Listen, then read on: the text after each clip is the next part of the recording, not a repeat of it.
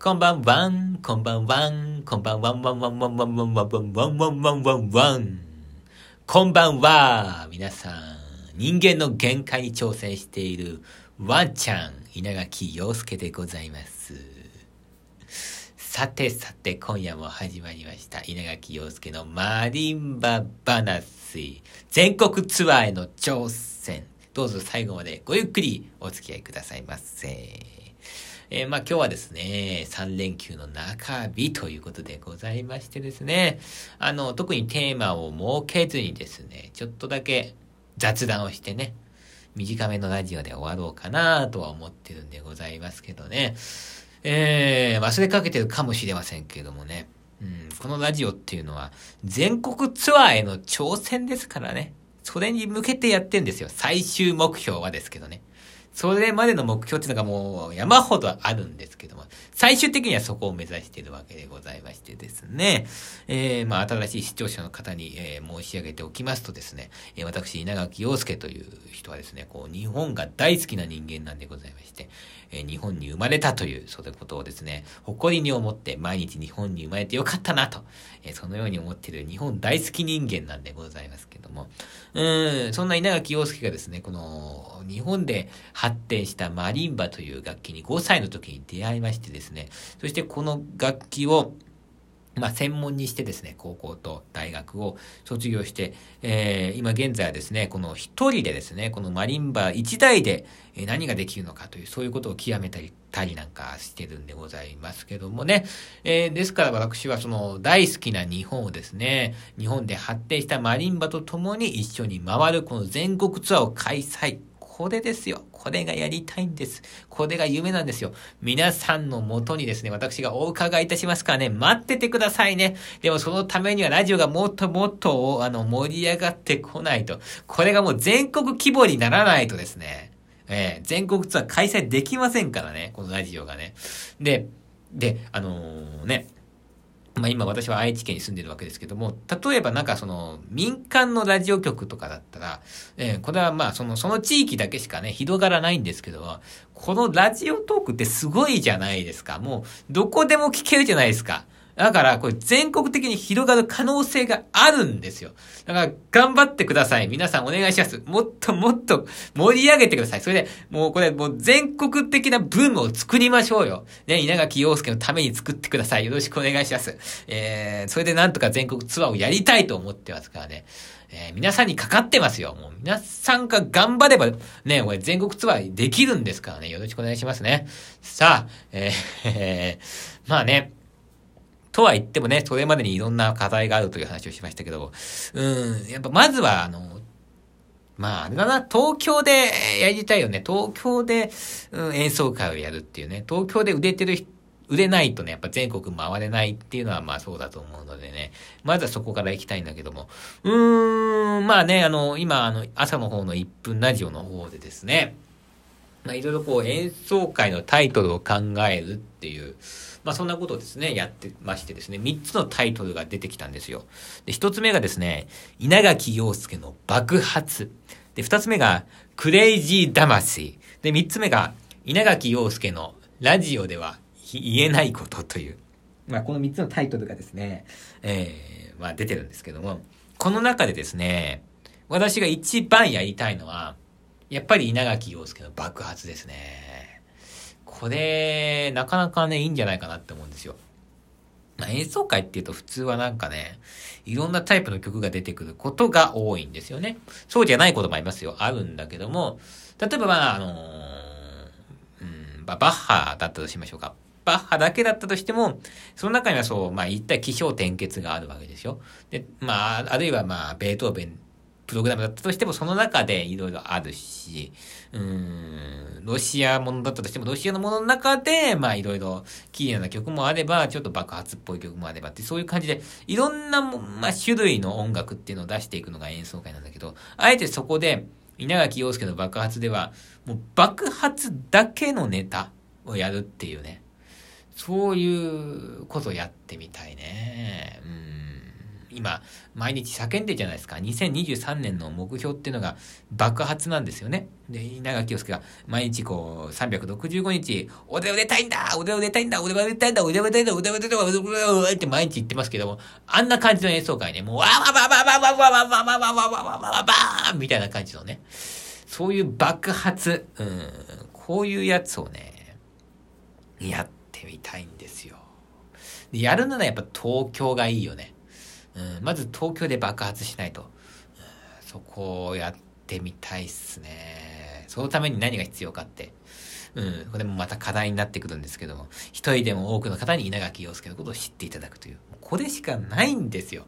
演奏会やるためにはですね、あの、もう、地域とか関係ないんですよ。日本中の、もうね、隅から隅までの全ての人に稲垣陽介のことを知ってもらって、それでまあ、あの、一人でも多くの方に知ってもらえば、その判断、みんなが判断してくれればいいわけですから、そこでこう、好きとか嫌いとかが出てくるわけでしょ。でも、知ってもらわないと好きとか嫌いとかも出てこないわけなんで、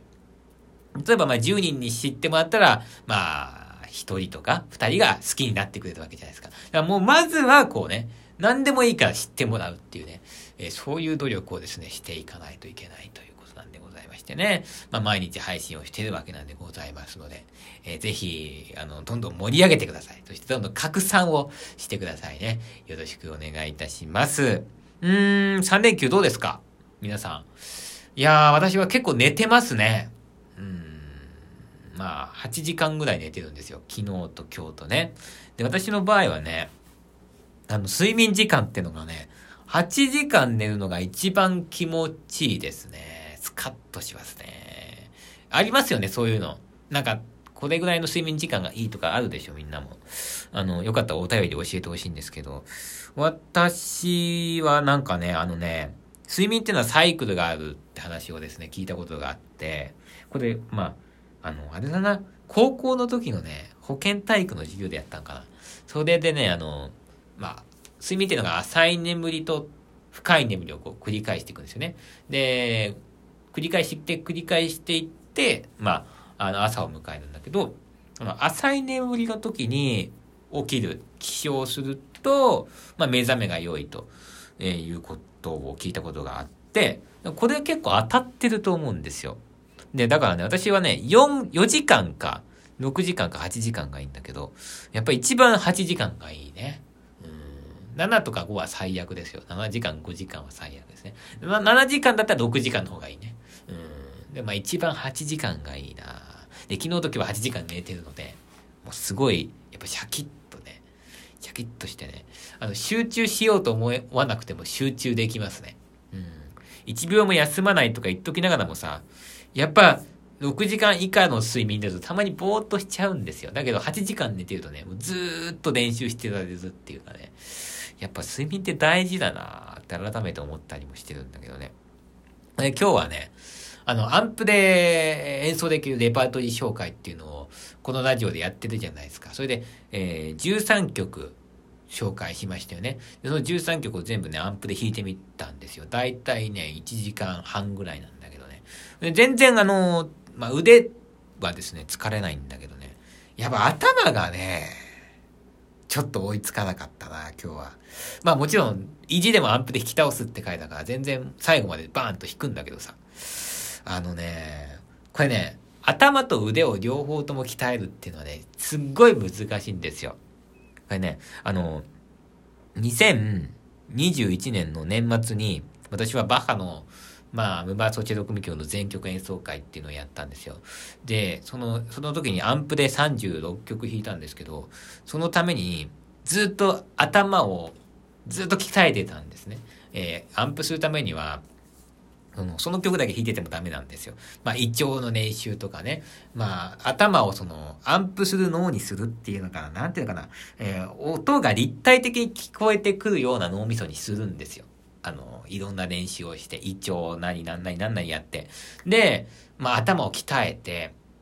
まあ、まあできたんだけども、で、2022年になって、じゃいざ、今度、えー、まあ、現代曲の、こう、わーっていう曲をね、まあ、マニバ特有の曲を弾こうと思ったら、すっごい腕がなまってたんですよ。えー、だから、あ、これはやばいなと思って、で、腕をガンガンガンガン鍛えたんですよ、2022年は。で、